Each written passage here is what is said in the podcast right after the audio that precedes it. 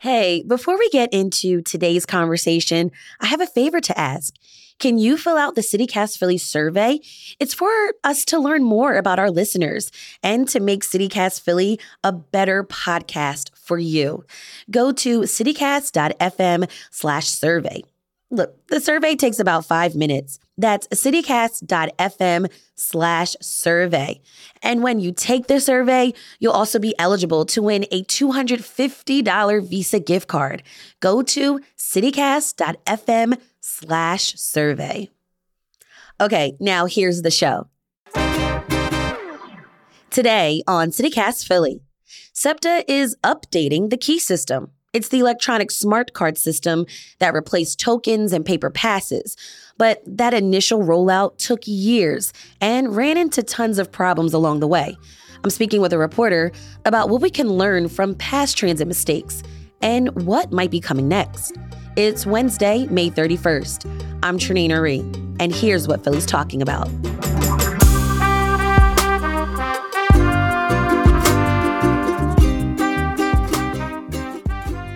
Jordan Levy, general assignment reporter at Billy Penn, you recently wrote a piece about the initial SEPTA key card rollout. But before we get into all that, can you describe what this system is? No doubt. So, the SEPTA key system was the primary way that SEPTA wanted to move forward from the tokens and weekly passes that seasoned Philadelphians know and maybe love.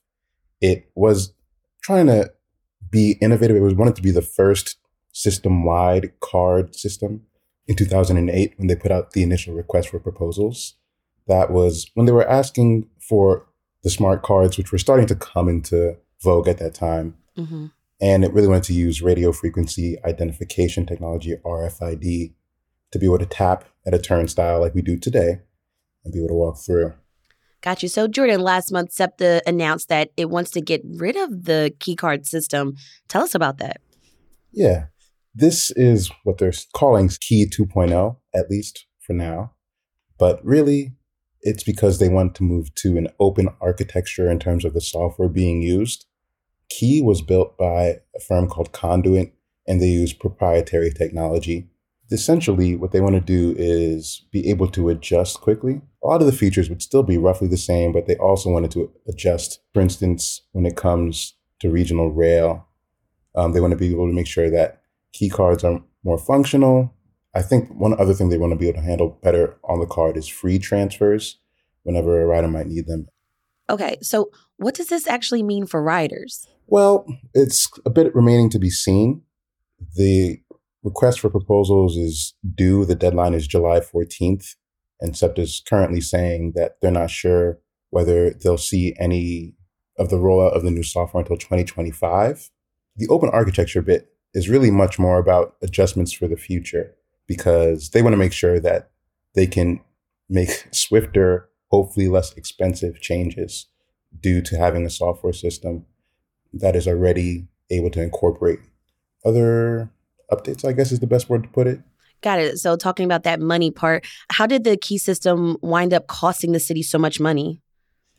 A lot of it does have to do with that proprietary technology that Conduent built there were millions and millions of lines of code, is what SEPTA officials were saying around 2015, explaining why, why things were already delayed a couple of years. Mm. And the technology that Conduent built wasn't clearly defined at the time of the contract being signed. At this point, the contract itself has changed about 28 times. Wow. And every time you change the contract, you add some money on there because it's new features, new engineers you might have to bring in for an, an aspect. And a Plan Philly article from 2015 essentially put it like this saying that when you have to change the specs that you want on a system so many times, it means you didn't really know what you wanted from the jump. It means mm you had to build the plane as you were flying, and that accrued some costs over the years. And by some costs, I mean more than double what it initially was planned to cost. Can you explain the okay? So, like the last time SEPTA overhauled the payment system, it took like seven or eight years to even pilot a program. Mm-hmm. Why did it take so long? It goes back to, well, it goes back to, to a lot of things. But But the reason SEPTA primarily told the public were issues with software design fixing bugs. There was a few years there between 2013 and 2015 where it was all software design bugs. That was when they stopped even giving a, a prospective end date because they weren't sure when it would all be worked out. So that was a big problem. Another aspect of it was parts of the key system that were initially planned fell out. For instance, the the, the aspect of using cards, debit cards, mobile payments from your phone, that was a part of the initial request for proposals. That's going to be rolling out this year. In fact, 14 years after they initially thought that would be part of the plan. Wow. So another thing that fell out was fare gates, those gates that are about nine to 11 feet tall, basically to prevent turnstile hopping. That was also proposed as a part of the system, but as they worked through the years of software updates and building code and realizing that it was not going to be simple, these things had to fall out. But they were worked on for years as part of that design process. At a certain point, you know, had to cut their losses, but they couldn't get that time back.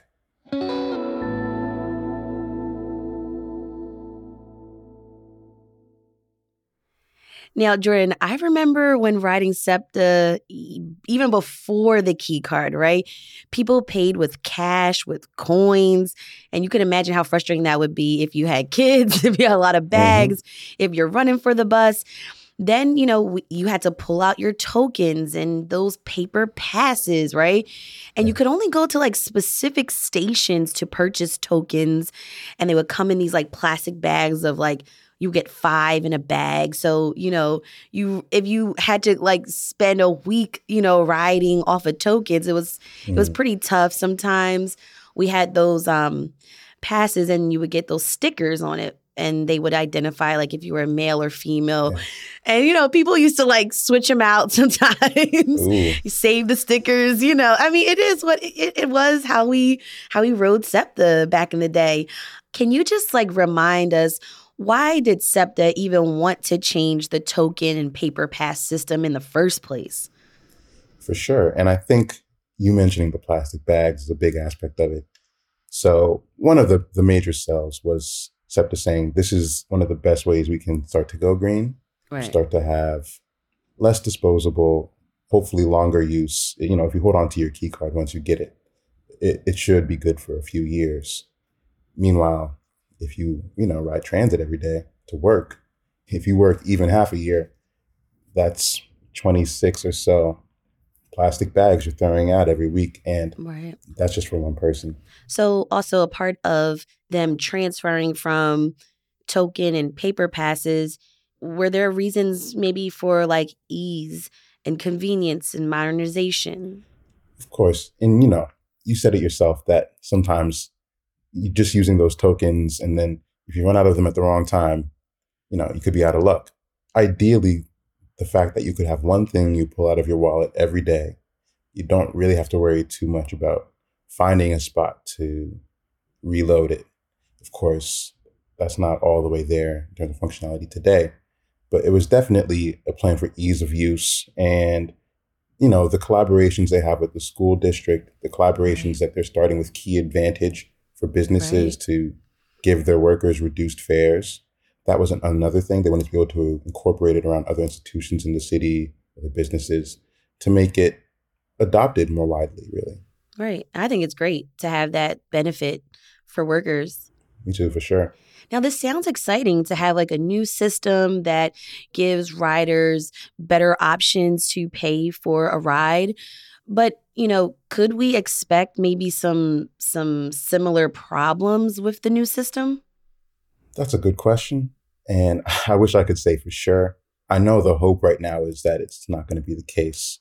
SEPTA is looking at some financial challenges, especially with the end of federal funds resulting from legislation and pandemic relief.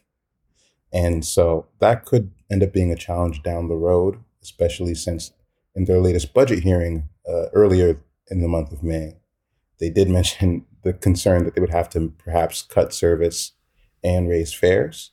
So Yikes. there's going to be some challenges for SEPTA yeah. going forward.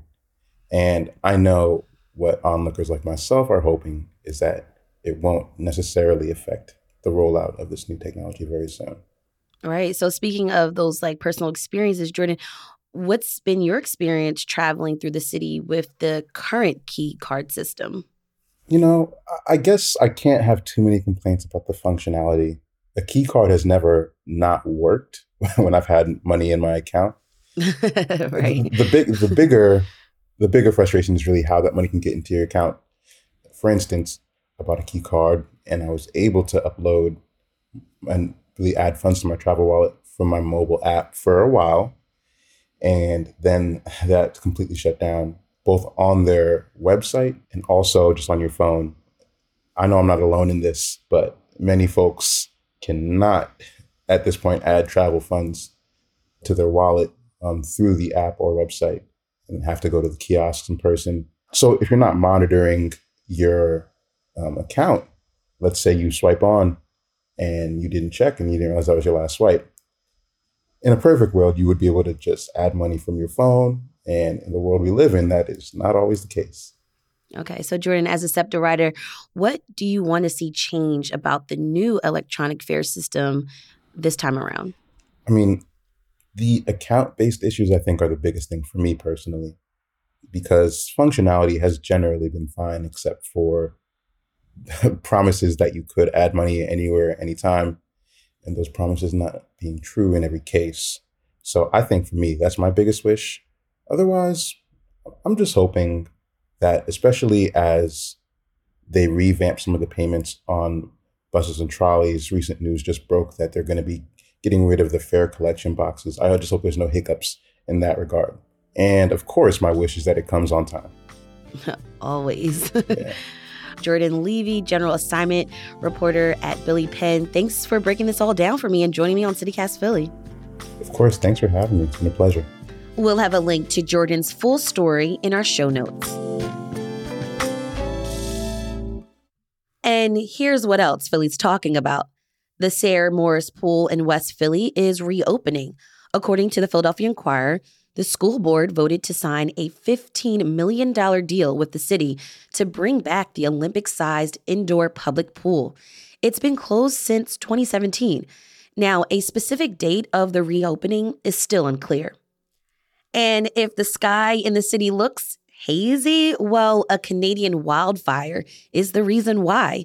NBC 10 reports hundreds of miles away, a wildfire has burned over 25,000 acres across the southern end of Nova Scotia. The wind is carrying the smoke into our region, and it may shift over to the suburbs by the midweek.